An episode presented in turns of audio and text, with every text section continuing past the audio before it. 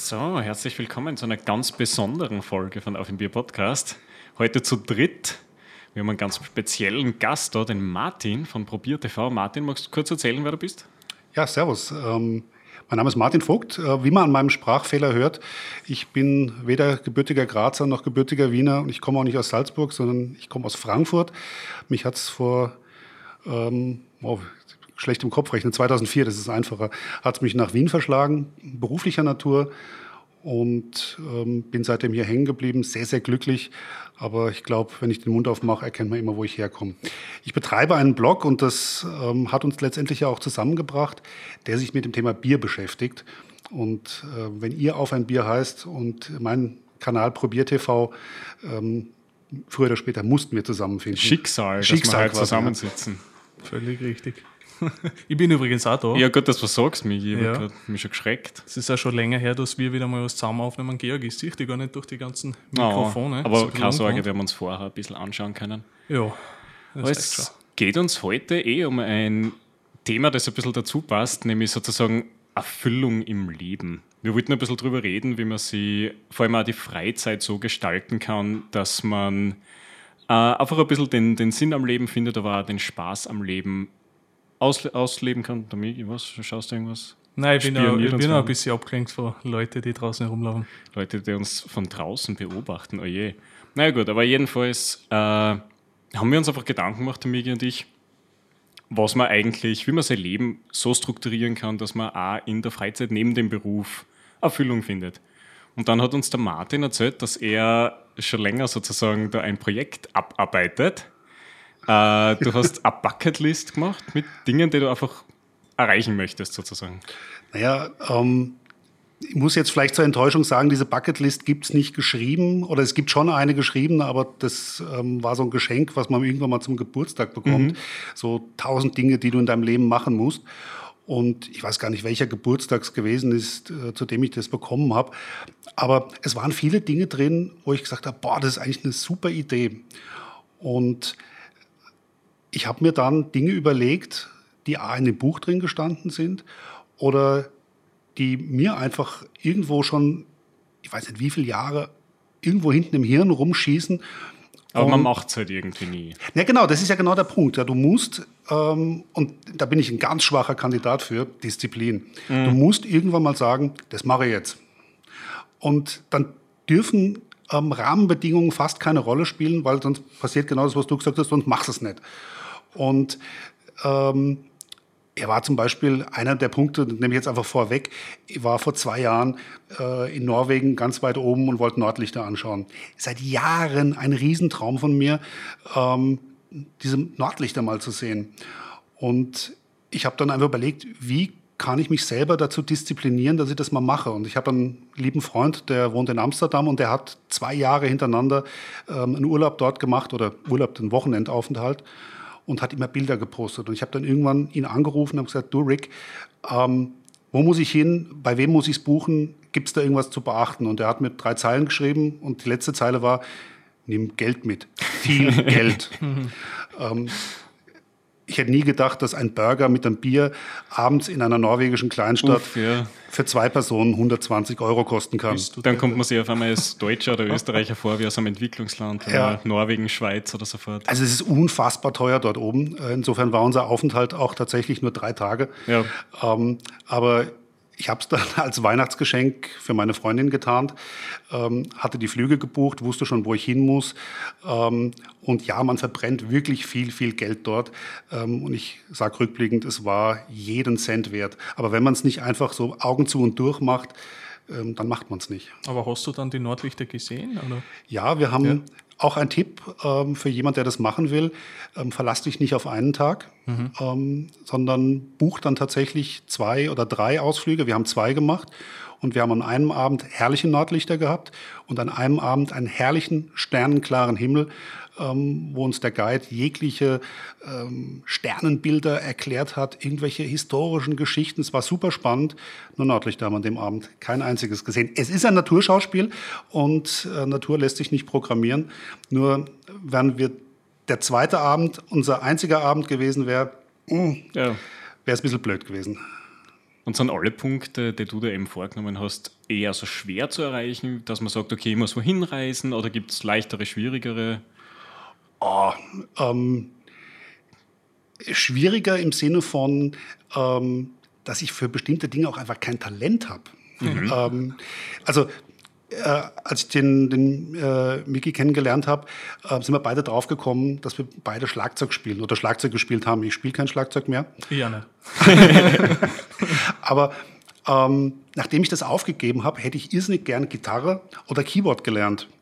Und Schlagzeug habe ich, diejenigen, die mich schon mal haben spielen hören, ich bin zurechtgekommen, war sicher nicht der weltbeste Schlagzeuger, aber das habe ich schon gut gekonnt. Zum Gitarrespielen, zum Keyboard, ich habe null Talent und ich versuche es immer wieder, ich würde es gern mehr können, es ist auch schon ein bisschen was, ich sag mal, an Ergebnis rausgekommen, aber das ist sowas, da tue ich mir einfach schwer. Und man muss dann irgendwann auch für sich akzeptieren, wenn man solche Dinge macht, habe ich kein Talent für. Was ich gerne noch machen würde, wäre nochmal eine Sprache lernen. Mhm. Jetzt so gerade in den letzten 12 Monaten ist so der Wunsch, und es gibt überhaupt keinen Anlass dazu. Das ist einfach, das sind so diese Hirngespinste, die entstehen. Und du weißt gar nicht, warum die entstehen. Aber es ist so dieses, ich möchte mich persönlich challengen. Also einfach so diesen Weiterentwickeln irgendwie auf Ort. Oder? Ja, aber auch irgendwie so diese Herausforderung suchen. Etwas machen, was vielleicht nicht jeder macht. Und ich würde gerne Gebärdensprache lernen. Mhm. Ich habe keinen Bekannten, der gehörlos ist, für den ich das verwenden könnte. Ich finde das Thema einfach total spannend. Und manchmal ist es auch einfach nur, man möchte verstehen, wie das funktioniert. Weil ich gehe ja davon aus, dass jemand, der Gebärdensprache kann und der Chinese ist, sich mit einem Gebärdensprachler, der aus den USA kommt, die müssten sich ja eigentlich verstehen. Weil das ist ein ganz schwieriges Thema, weil es hat im Prinzip jedes Land seine eigene Gebärdensprache. Ist das tatsächlich so? Ich dachte das nämlich auch, was du gesagt hast. Und ich habe mir immer gedacht, das muss ja total praktisch sein, unter Anführungszeichen, dass man wenigstens als Gehörloser, wenn man das kann, dann mit jedem auf der Welt reden kann, der das kann. Aber es ist fast noch eingeschränkter als echte Sprachen. Und das hat mich dann total desillusioniert, weil ich mir gedacht habe, das ist eigentlich schade. Es gibt kein Regelwerk oder so, oder? Also es gibt keine Abstimmung. Es haben wir davon, das ist historisch ein bisschen passiert, weil so im 19. Jahrhundert, wo das langsam aufgekommen ist, hat dann jedes Land einfach für sich beschlossen, jetzt machen wir mal. Manche sind gegenseitig verständlich, aber es ist zum Beispiel eben so, dass, glaube ich, die österreichische und die deutsche gar nichts miteinander zu tun haben. Dafür aber die österreichische und die aus den anderen Ländern, die früher halt Österreich-Ungarn waren, sehr ähnlich, weil das natürlich auf dem gleichen basiert. Das war witzig. Jetzt habe ich was gelernt und mein Ziel kommt gerade ins Wanken. Nein, den nicht zerstört, aber... wieder ein Punkt abgehakt. Aber du siehst, manche Dinge sind einfach auch noch so in so einem halbgaren Zustand. Mhm. Das ist so ein Hirngespinst. Aber das finde ich gut. Tut mir leid, dass ich dich unterbreche. Ja. Aber ich finde es gut, wenn man mit einer gewissen Naivität und Unwissenheit in sowas hingeht, weil ich glaube, dann macht man es eher, als wenn du jeden Fakt kennst. Zumindest ist es bei mir so, wenn ich jeden Fakt im Vorhinein kennen würde, dann würde ich es in vielen Fällen einfach gar nicht machen. Gut, und ein bisschen wie bei Norwegen, wenn ihr jetzt wirklich nur eine Nacht gehabt hättet und ihr habt halt keinen Nordlichter gesehen, wäre wahrscheinlich trotzdem ein schöner Trip gewesen.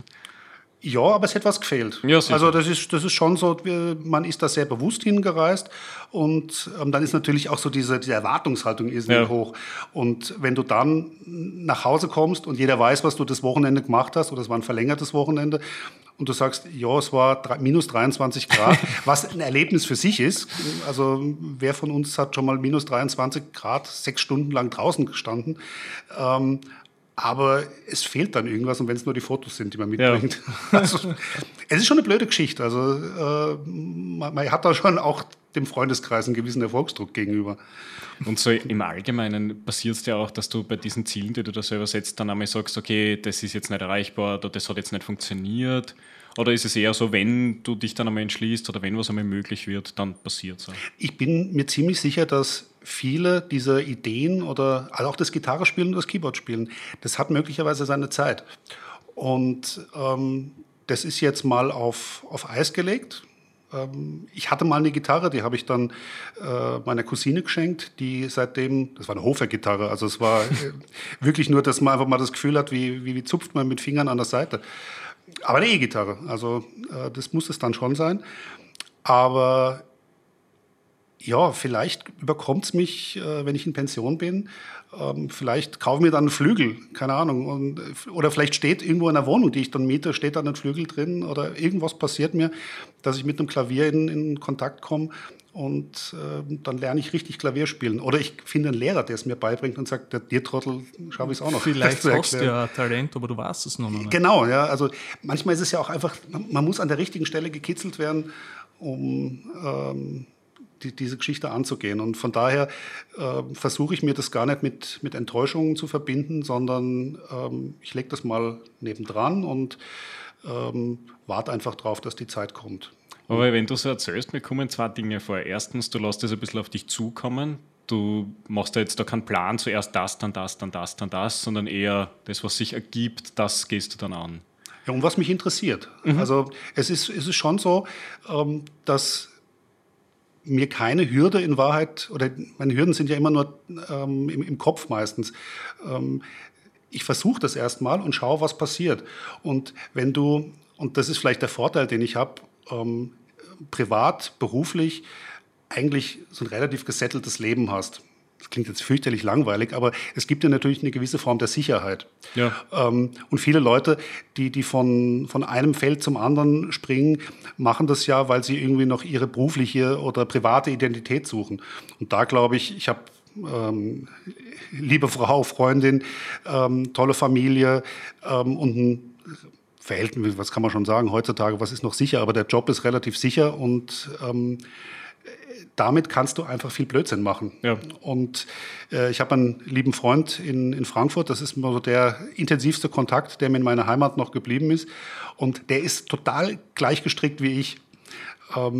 Der war Immobilienmakler, hat sich jetzt selbstständig gemacht, aber auch der ist in der Musik unterwegs. Sein Ziel war es, einen riesengroßen Club-Hit zu produzieren. Der hat wahnsinniges Talent fürs Klavierspielen, fürs Keyboardspielen. Also das kann ich überhaupt nicht. Und der hat jetzt angefangen mit Stand-Up-Comedy. Auch was, finde ich toll, wenn man sowas macht, habe ich null Talent für. Und da challengen wir uns auch immer gegenseitig und häufig beginnen unsere Telefonieabende dann damit, was macht denn dein Projekt? Und das Projekt wechselt halt nur immer wieder. Und so ganz allgemein, weil wir ja ein bisschen von Erfüllung geredet haben, das jetzt nicht, ich meine, du hast jetzt relativ anschaulich erklärt, wie deine Einstellung dazu ist, aber meine Sichtweise war immer, dass man eben eine der beiden Sachen braucht. Entweder ein fixes, unter Anführungszeichen, normales Leben, das geregelt läuft, dann kann man sich in seiner Freizeit wild austoben, oder umgekehrt, dass man sagt, okay, ich bin beruflich ohnehin so abenteuerlich unterwegs, dass ich dann in meiner Freizeit daheim sein will, bei meiner Familie sonst nichts machen. Naja, nur das Problem ist, die zweite Variante erzeugt natürlich einen gewissen Druck.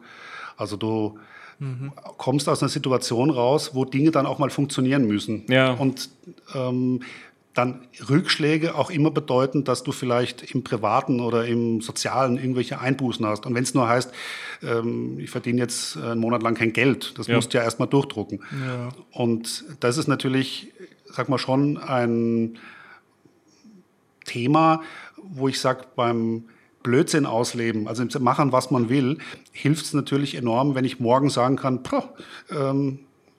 war nicht meins, mach was Neues. Ich wollte vorher sagen, weil das ist mir so eingefallen und das passt da jetzt wieder gut. Ich glaube, das ist, du hast den Luxus, das auszuprobieren, weil du hast, wie du gesagt hast, Job geregelt, Privatleben geregelt und jetzt kannst du machen, nach was dir gerade ist.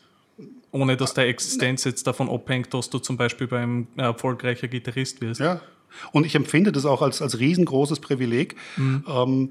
Ich habe auch das riesengroße Privileg gehabt, zwei Eltern gehabt zu haben, die eigentlich wenig Hobbys hatten und fast ihr gesamtes Geld, was sie verdient haben, in Reisen gesteckt haben und mich mitgeschleppt haben. Also ich habe als sehr junges Kind Europa und auch große Teile der Welt gesehen. Also ich kann mich erinnern, ich war 12, als ich das erste Mal in einem Flugzeug gesessen bin und in die USA geflogen bin. Ja. Und das ist jetzt schon eine Weile her. Also das war 1982. Also bin letztes Jahr 50 geworden, also ich bin schon eigentlich ein alter Sack. Heutzutage ist das ja was völlig Normales, aber ich war damals bei mir in der Gymnasiumsklasse, ich war, glaube ich, einer von zweien, die schon mal in Amerika gewesen sind. Ja. Und das empfindet man dann schon auch als Privileg. Und das ist auch was ich dann versuche weiterzugeben, jetzt an die Kinder, dass das Reisen ja schon auch ein Privileg ist. Du lernst andere Kulturen kennen, du lernst andere Leute kennen, du lernst andere Denkweisen, andere Gebärdensprachen, also solche Dinge kennen. Und auch auf diesen Reisen entstehen dann wieder eben diese Challenges. Ich habe zum Beispiel, man sieht es mir heute nicht mehr an, im Sportlichen mal, ich wollte ums Zerplatzen einen Marathon laufen. Ich habe mir das ganz fix vorgenommen. Irgendwann in deinem Leben läufst du mal einen Marathon. Und habe dann angefangen mit dem Laufen und ich bin keiner, der jetzt wirklich riesensportlichen Ehrgeiz hat. Also das Ziel war wirklich, irgendwann läufst du mal diese depperten 42 Kilometer. Und das hat dann dazu geführt, dass ich erstmal einen Halbmarathon gelaufen bin. Und den fand ich, bin in unter 2 Stunden gelaufen, das war mein erster, fand das eigentlich ganz gut. Nur im Ziel habe ich meinen damaligen Laufkollegen angeschaut, der heute Triathlon macht und Ultradistanzen läuft. Also der hat es geschafft. Ich habe ihn angeschaut und habe gesagt, boah, der Marathon ist noch verdammt weit. Also ja. Wenn man mal diese 21 Kilometer gelaufen ist und sich denkt, so, das ist jetzt Halbzeit, das ist nicht so einfach aus dem Ärmel geschüttelt. Und es gibt natürlich immer wieder Leute, die innerhalb von 3 Monaten sich auftrainieren und dann einen Marathon laufen für irgendeine Fernseh-Challenge. Ja, ist die Frage, wie gesund das ist dann. Das zum einen und zum anderen, wie viel Spaß das am Ende des Tages auch macht. Nur, dass man es abhaken kann. Ja. Ich möchte mich nicht quälen müssen, darf mir nicht wehtun und muss auch irgendwie verträglich für Familie und Umfeld sein. Ja. Und da fand ich das dann halt einfach nicht mehr erreichbar. Und also das Thema Marathon ist nach wie vor offen. Aber ich finde das aber auch gut, wenn man sich also zu sich selbst dann sagen kann, okay, das tut mir jetzt nicht mehr gut, das schadet mir mehr, als es mir bringen würde, und dann lässt man es einfach. Und am Ende des Tages fand ich auch den Halbmarathon, es war eine Erfahrung. Ja. Du hast eine Erfahrung gemacht und weißt einfach, okay, das ist jetzt einfach ein Schritt zu weit. Mhm. Also, das geht jetzt einfach nicht, das ist nicht mehr deins. Und okay, Grenze erkannt und Grenze akzeptiert. Weil nächstes Ziel. Ja, und weil auch Grenzen muss man, finde ich, im Leben akzeptieren. Und wenn man sie überschreitet, setzt man sich oder andere möglicherweise im Risiko aus. Ja. Und das ist halt nie das Ziel einer Bucketlist, dass es irgendwie dann für irgendwem gefährlich wird. Ja, sonst quälst du irgendwann nur noch selbst, wenn du alles einfach erreichen willst, was da oben steht. Ja. Und so war es bei mir zum Beispiel. Andere sportliche Herausforderung war das Tauchen. Mhm.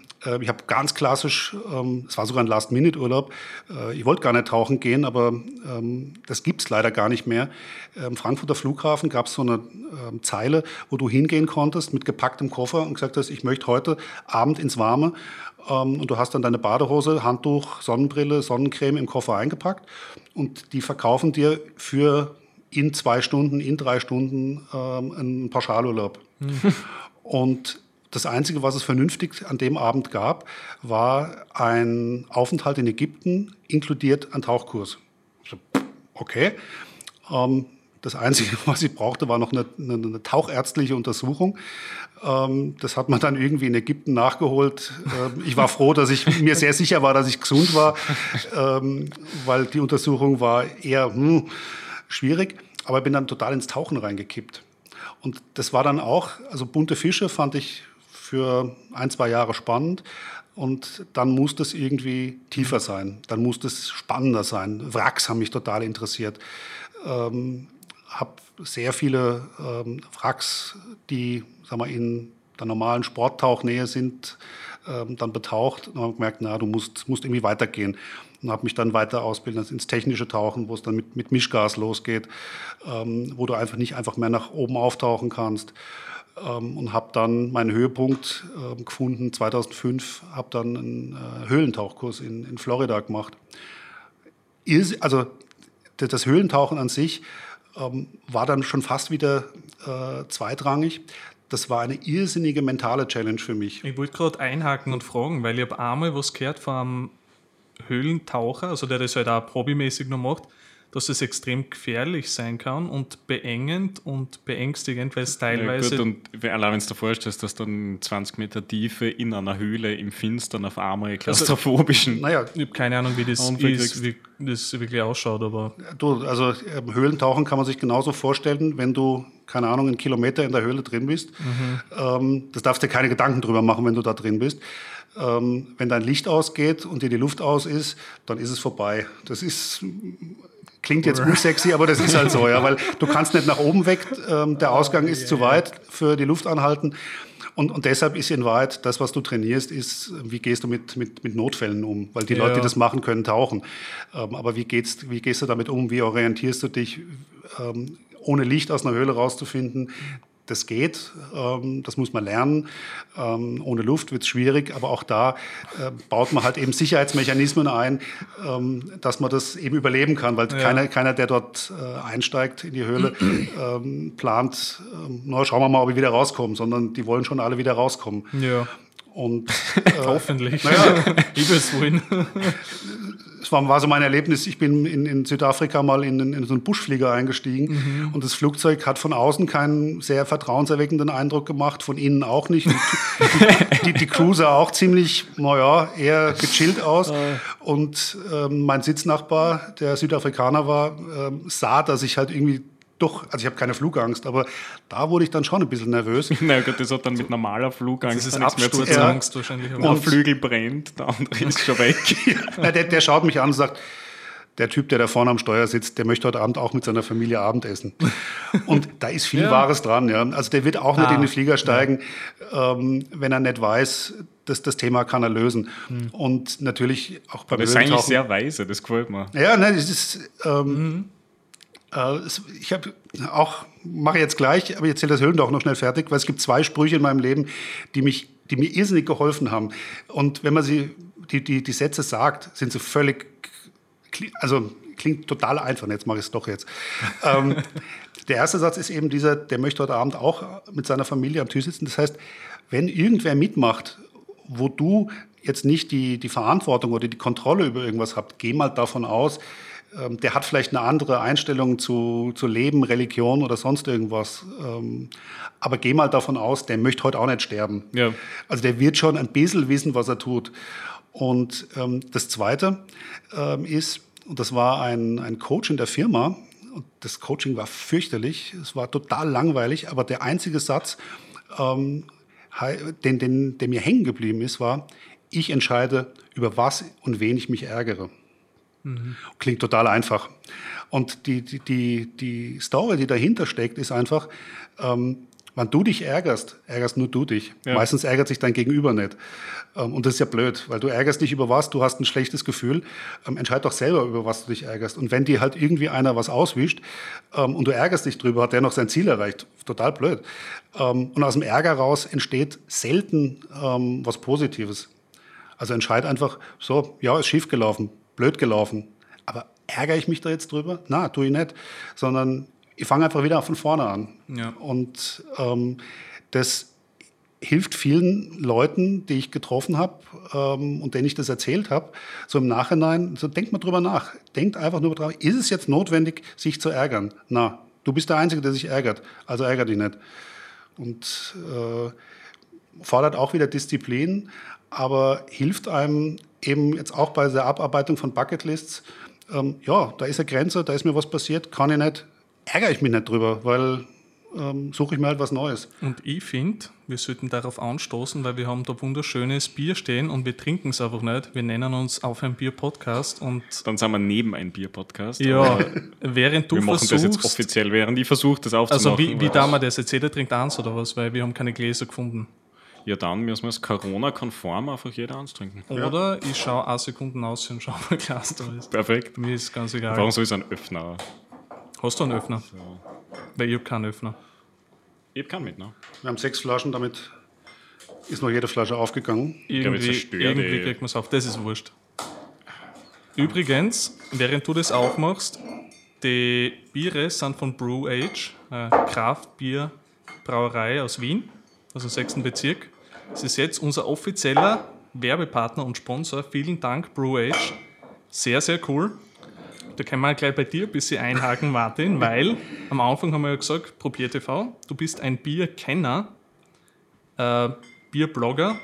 Kannst du uns vielleicht ein bisschen was über, sag mal, jemand hat noch nie jetzt wirklich was von Craft Beer gehört, vielleicht nur den Begriff, jemand weiß nicht genau, was das überhaupt ist. Kannst du das vielleicht ein bisschen erklären?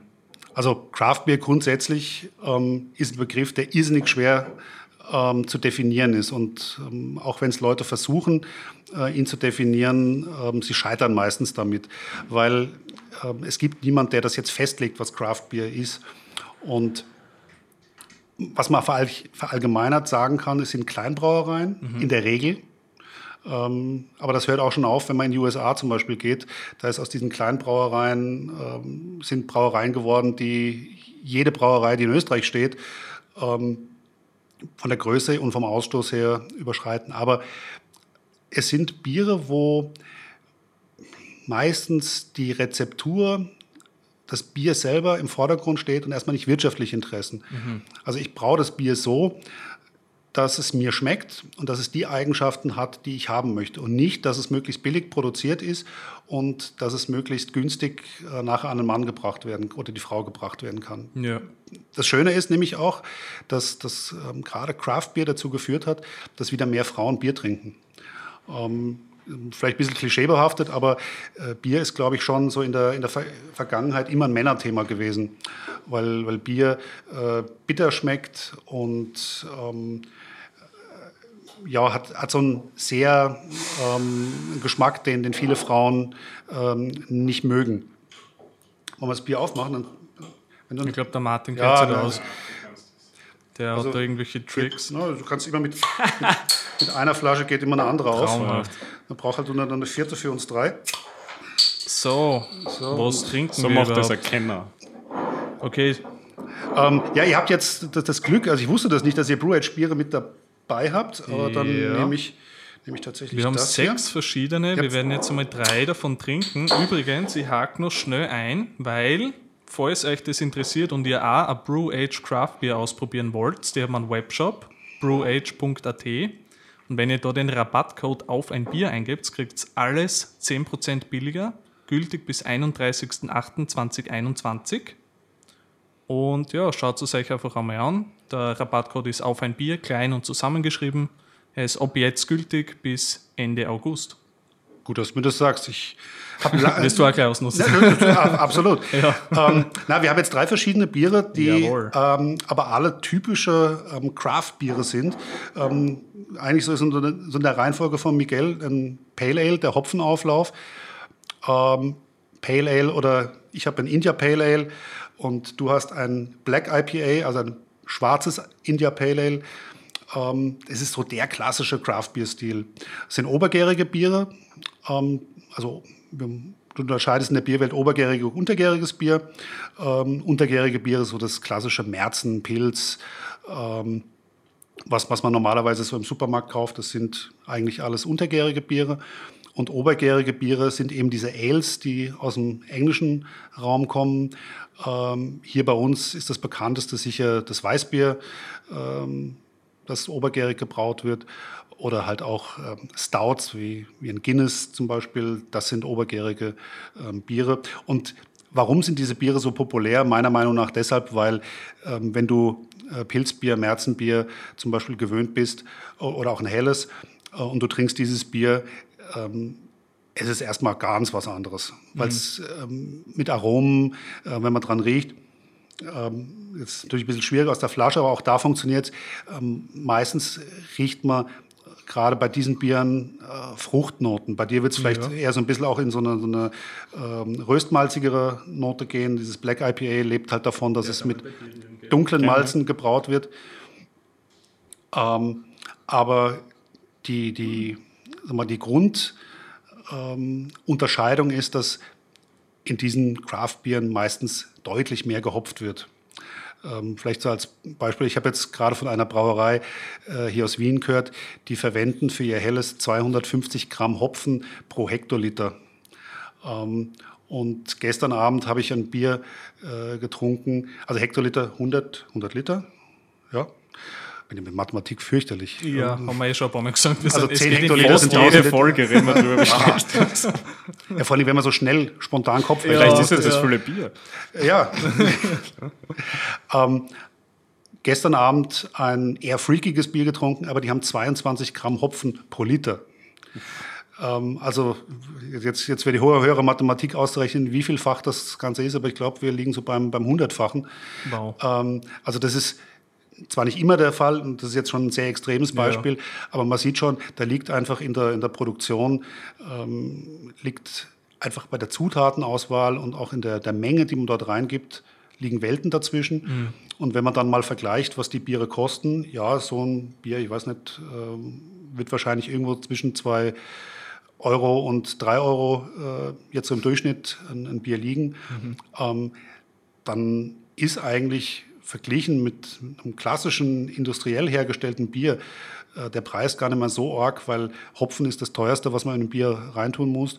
Und wenn es dann eben mit solchen Hopfenmengen gearbeitet wird, dann ist es eher eigentlich ein Wunder, dass man es noch für den Preis verkaufen kann. Ja. Und mit Brew Age verbindet mich einfach, die haben auch 2013 mit dem Brauen angefangen, 2013 ist mein Blog gestartet und wir haben uns eigentlich seitdem gegenseitig immer begleitet und sind treue Wegbegleiter, mögen uns sehr gerne und ich habe regelmäßig Biere von ihnen auf dem Kanal. Ich bin gerne bei ihren Festen mit dabei und es sind sehr rührige und sehr witzige Leute. Die Etiketten sind lustig, haben es jetzt auch schon, glaube ich, zum 2. oder 3. Mal umetikettiert. Also die wissen schon, was sie tun und sind für österreichische Verhältnisse sicher unter den Top 3 der hiesigen Craft-Bier-Brauereien. Dann danke so. Nochmal an Brew Age, stoßen wir mal an. Ja. Zum Wohl. Prost. Und die Craft-Bier-Brauereien sind so häufig das, was vielleicht auch mit Bucketlisten zu tun hat. Jetzt bei Brew Age ist ein schlechtes Beispiel dafür, weil der Braumeister hat tatsächlich in WeihenStefan studiert. Also ist einer, der das Thema von der Pike auf gelernt hat und da sicher auch einer der begnadetsten Braumeister ist, die wir in Österreich haben. Aber viele Craft-Bier-Brauereien sind tatsächlich so diese Hinterhof-Geschichten. Da hat einer in der Garage mit dem Heimbrauen angefangen. Gerade Amerika ist das Mekka der Karrieren, die in der Garage begonnen haben und jetzt keine Ahnung wie viel 100 Leute beschäftigen. Da sind Enthusiasten, die haben ihren Brotjob und da ist es dann wirklich häufig der Börsenbroker, der Zahnarzt, was kenne ich noch, ein Werbefachmann, die alle wirklich richtig, richtig gesettelte Jobs hatten, möglicherweise da auch das nötige Geld verdient haben, um auch mal entspannt in so ein Thema reinzusteigen, die aber tatsächlich die Seiten komplett gewechselt haben, vielleicht auch auf ihrer Bucketlist abgehakt haben, hey, Brauerei oder mal was ganz anderes machen, das wär's. Und dann sich eben in das Thema Brauen reingestürzt haben. Da gibt es ja bei Breaking Bad die eine Szene, wo der Hank, ich weiß nicht, ob ihr die Serie gesehen habt, aber der Hank macht auch seine eigene Brauerei mit seinem Freund und den nennt er dann Schroeder Brew oder so irgendwie. Oder sogar seinen eigenen Stoppel. Und ich glaube, das ist wirklich ein bisschen, also in Amerika ist es schon weiter verbreitet, oder? Das Homebrewing als bei uns. Homebrewing ist in Amerika deutlich weiter verbreitet als hier, genau wie auch diese Microbreweries. Also wenn du in Amerika in eine durchschnittlich große Stadt gehst, da gibt es sicher 4, 5 kleine Brauereien. Die gibt es vielleicht in einem halben Jahr nicht mehr oder die gibt es in einem Jahr nicht mehr, aber dann gibt es 4 neue. Ja. Also das ist tatsächlich so ein Prozess, der halt auch, sag mal, das Erfolgreiche vom Unerfolgreichen trennt. Das ist aber, glaube ich, ein uramerikanisches System. Mhm. Bist erfolgreich, dann geht's richtig los und wenn du nicht erfolgreich bist, dann musst du was Neues machen. Ja. Aber dieses Thema Homebrewing ist eben auch entstanden aus der Prohibition. Mhm. Also die Prohibition damals hat die ganze Bierwelt komplett zerstört in den USA. Natürlich wurde irgendwo noch weiter gebraut, aber das passierte dann eben in den Hinterhöfen, durfte sich nicht erwischen lassen das hat aber dazu geführt, dass für viele, viele Jahre das Brauwesen in den USA von ehemals einer Braukultur, die vergleichbar mit dem war, was wir in Europa hatten. Das ist alles platt gemacht worden. Und nach der Prohibition sind dann sofort die Konzerne reingeschossen. Und es gab eben nur dieses Bud Light, Miller Light, ja. Also diese Leichtbiere, die also ja bessere Limos sind. Und auch vom Alkoholgehalt häufig da gar nicht weit von entfernt sind. Und erst Jimmy Carter, das wissen auch wenige, hat eine Gesetzesänderung vorgenommen. Insofern ist er eine Ikone der Homebrewing-Bewegung und somit auch der Craft-Beer-Bewegung. Also der damalige Präsident Carter hat das Heimbrauen wieder offiziell erlaubt. Geil.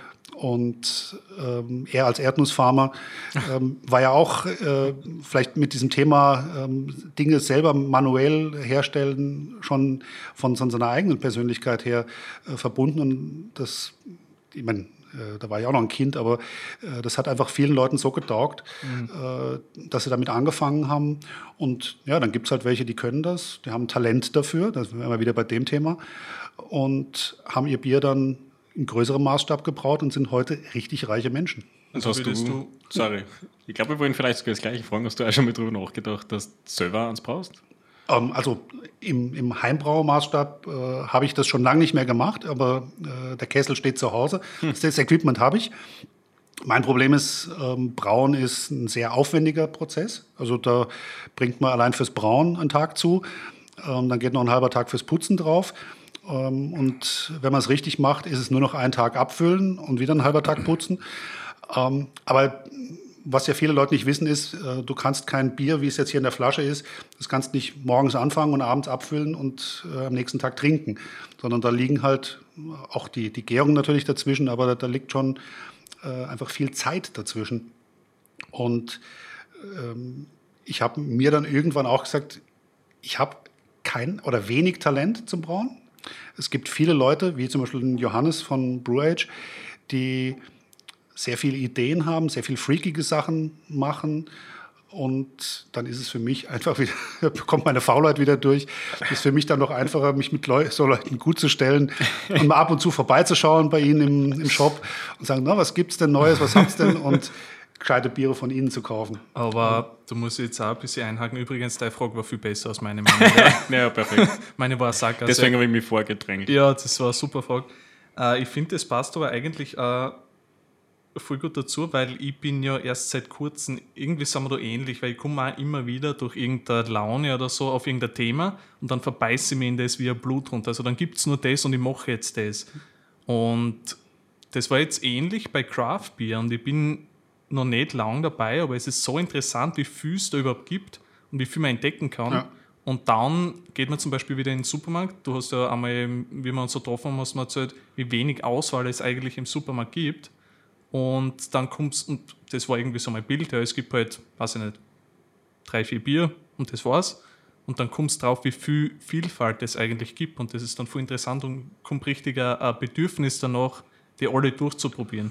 Und was auch wieder entsteht, bei normalen Bieren, also der Steirer, der hat wahrscheinlich 2 Marken, zwischen denen er sich entscheiden kann, oder 2 Biere, zwischen denen er sich entscheiden kann, in Wien. Und das hängt davon ab, wo man herkommt. Genau, ja. Und das wird einfach getrunken. Ja. Genau. Da gibt's, in Murau darfst du kein Gößer trinken, in Leoben kein Murau. Und wenn du aus Salzburg kommst, bist du mit Stiegel aufgewachsen, und in Wien ist es das Otterkringer, mit dem du großgezogen worden bist, oder vielleicht mit dem Schwächerter.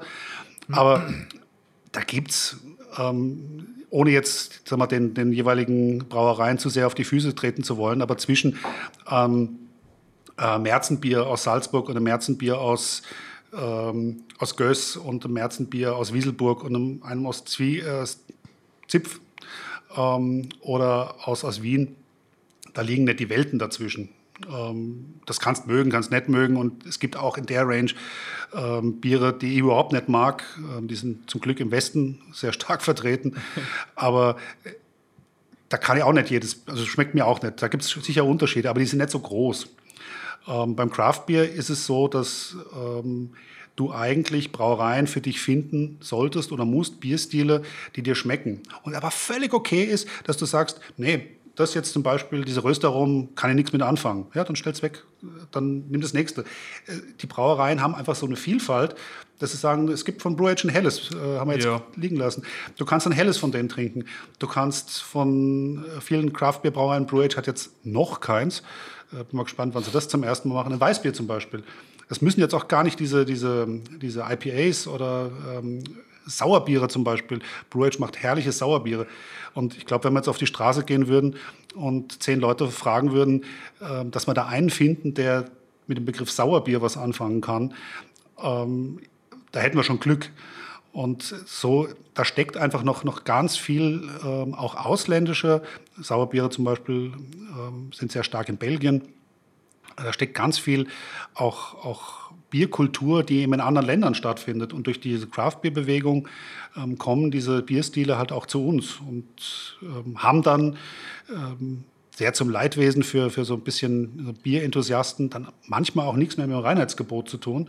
Da sind dann Zutaten wie Kräuter, Früchte und all solche Dinge drin.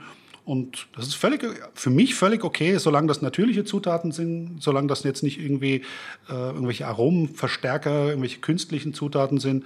Und solange ich die Freiheit habe zu sagen, das Bier lasse ich im Regal stehen, ist da alles völlig in Ordnung. Ich habe nicht einmal gewusst, dass so viel Vielfalt überhaupt möglich ist. Und ich habe es so geil gefunden, Georg. Wir waren einmal in einer Brauerei bei 1050 und dann, also ich habe einfach erwartet, trink mal Bier und das war's. Ich habe nicht wirklich ans Bier gedacht. Und dann sind wir hin und weißt du noch, wie das geheißen hat? Das war irgendein... Ja, unser Golden Ale. Gell? Golden Ale hat es geheißen. Und natürlich abgezapft, dass er dann jetzt keine Flaschen hingestellt hat, was. Er macht sowieso, glaube ich, nur Dosen. Ja. Und, mittlerweile macht es nur noch Dosen, ja.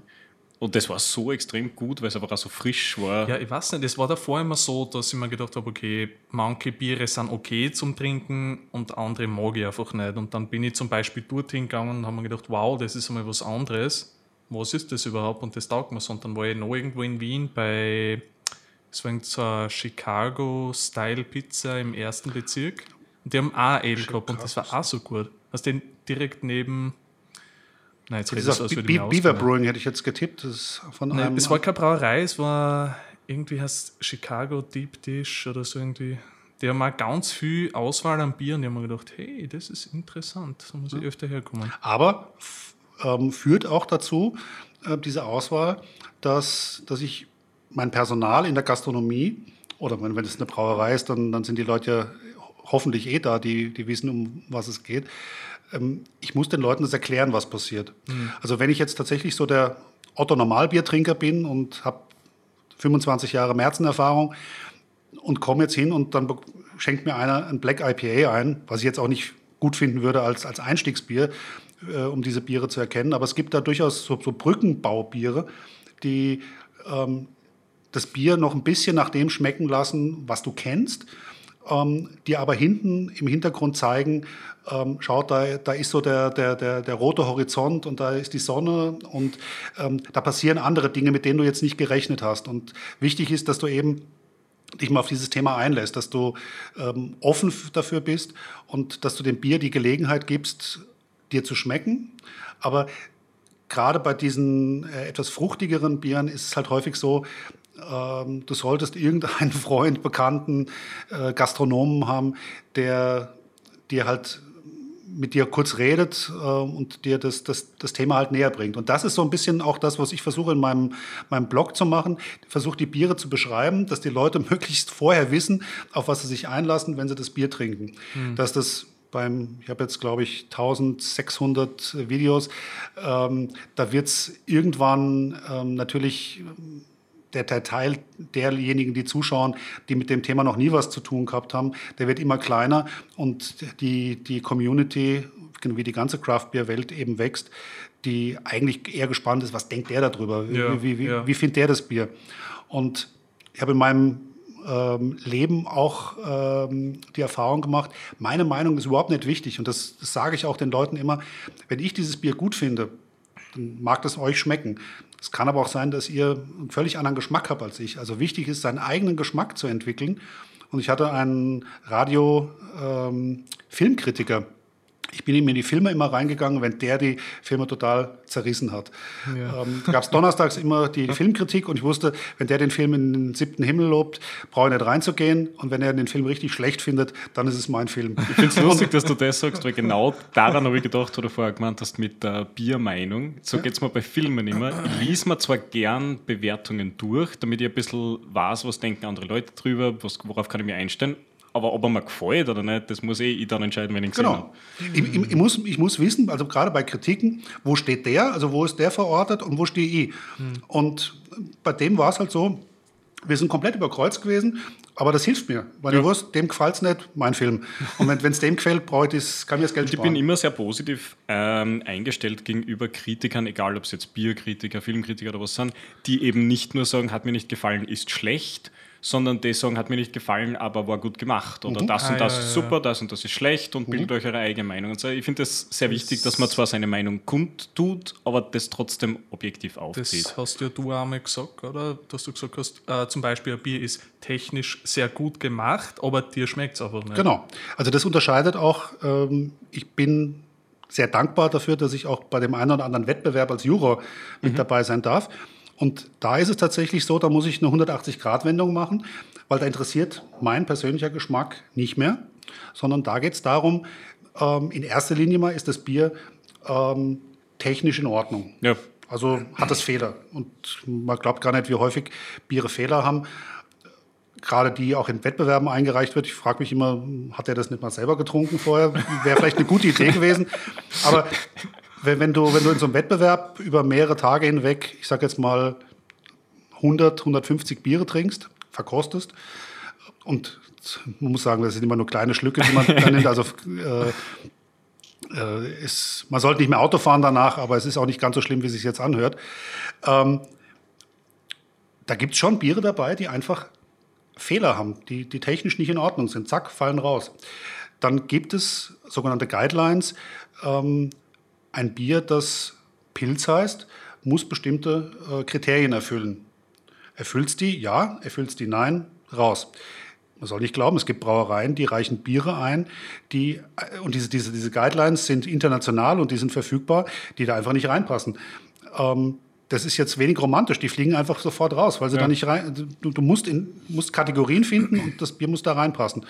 Und da kann es technisch in Ordnung sein, wenn es da nicht reinpasst, ist es halt eben nicht mehr per Definition dieser Stil. Und dann geht es tatsächlich darum, und dann kommt so ein bisschen der eigene Geschmack rein, wie ist es gemacht, wie wirkt es auf mich, löst das positive Gefühle bei mir aus, ist zum Beispiel die Zusammensetzung der Hopfenarten, ist es was, was vielleicht zum optischen Eindruck passt, zu der Erwartungshaltung, die ich habe. Weil es natürlich, ich kann jedes Bier nennen, wie ich will, kann auch jeden Stil draufschreiben. Das ist, Juristen mögen mich jetzt Lügen strafen, aber ich glaube, das ist völlig wurscht. Macht nur natürlich keinen Sinn. Ja? Wenn es irgendwo Wurst draufschreibst und Käse drin ist, ich glaub, da geht es nicht, aber so ähnlich ist es. Also es muss von der Deklaration, da hat man viele Freiheiten.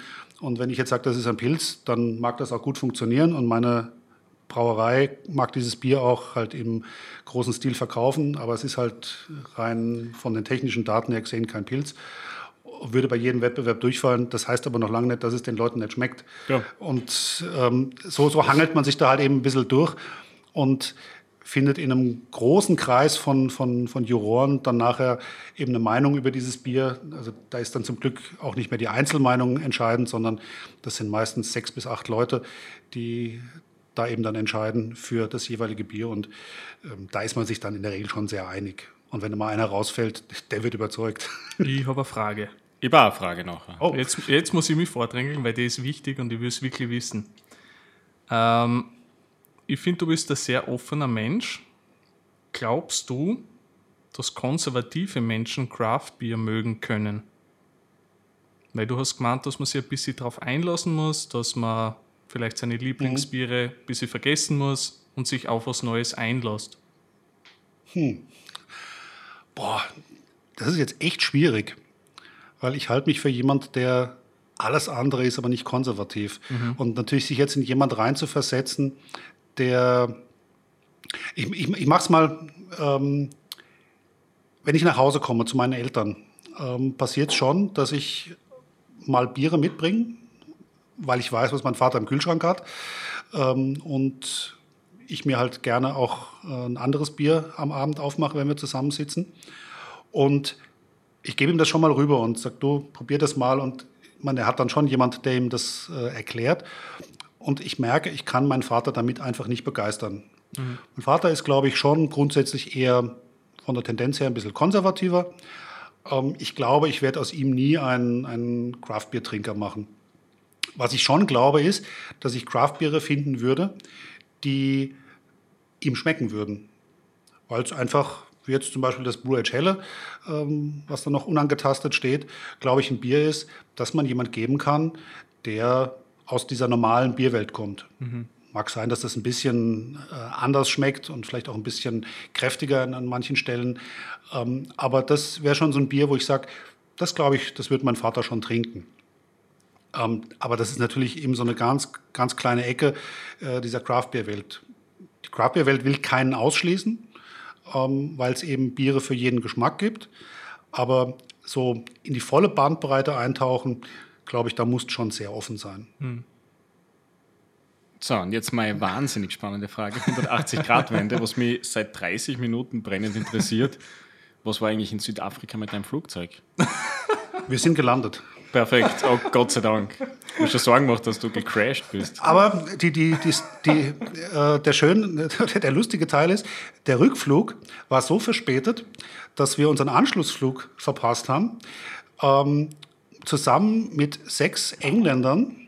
Wir wurden dann von der Airline in einem Hotel einquartiert und wir hatten einen der lustigsten Abende, an die ich mich in meinem Reiseleben erinnern kann, weil 6 Leute plus wir 2, also 8 Leute sind zusammengewürfelt worden in einem Hotel.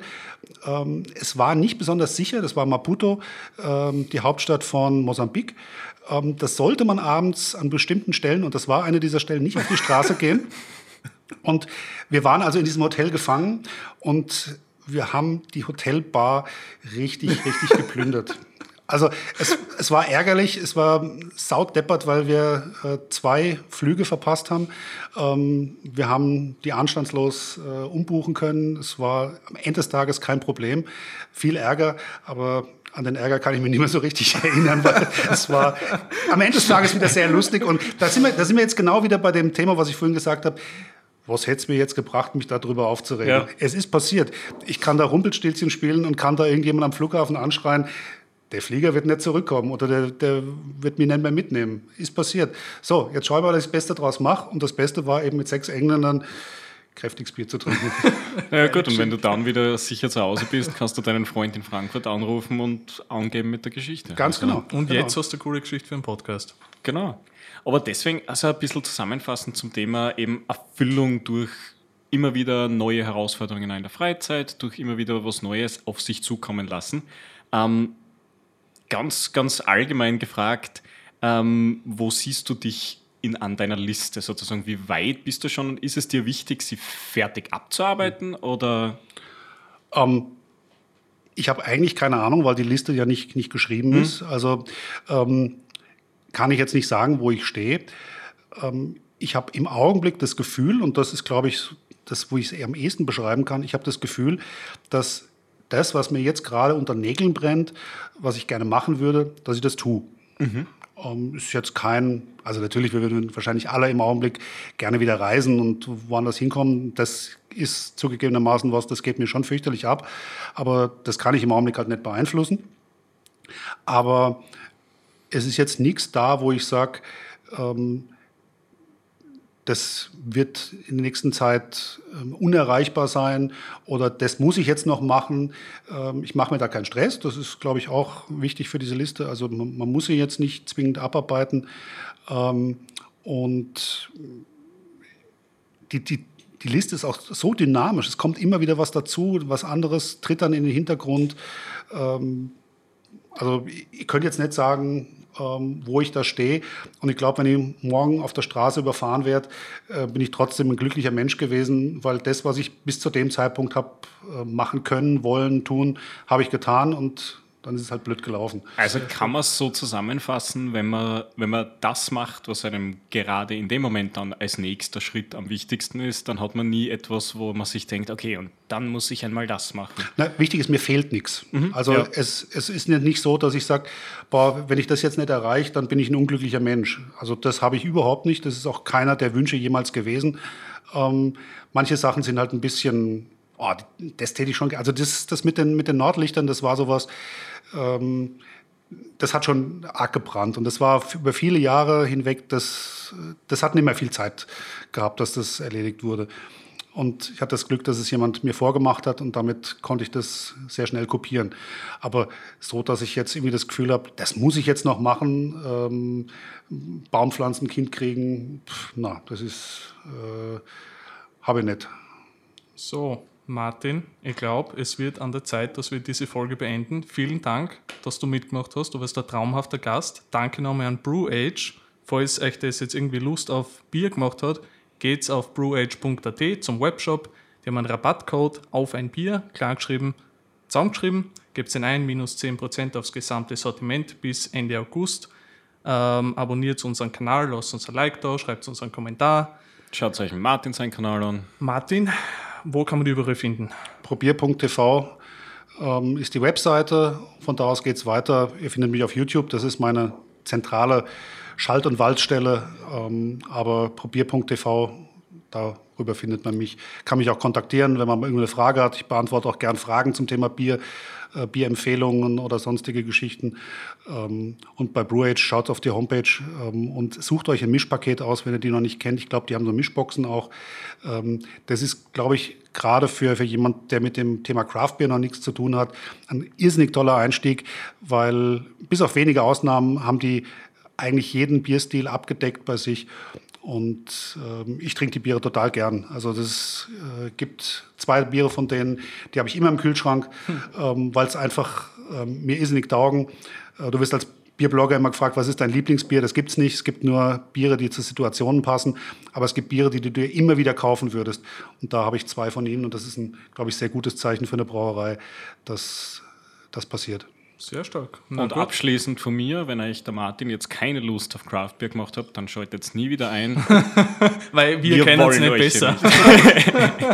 Besser wird's nicht. Gut, dann vielen Dank fürs Zuhören. Und für dich. Bis zum nächsten Mal. Tschüss, Martin. Ciao. Ciao.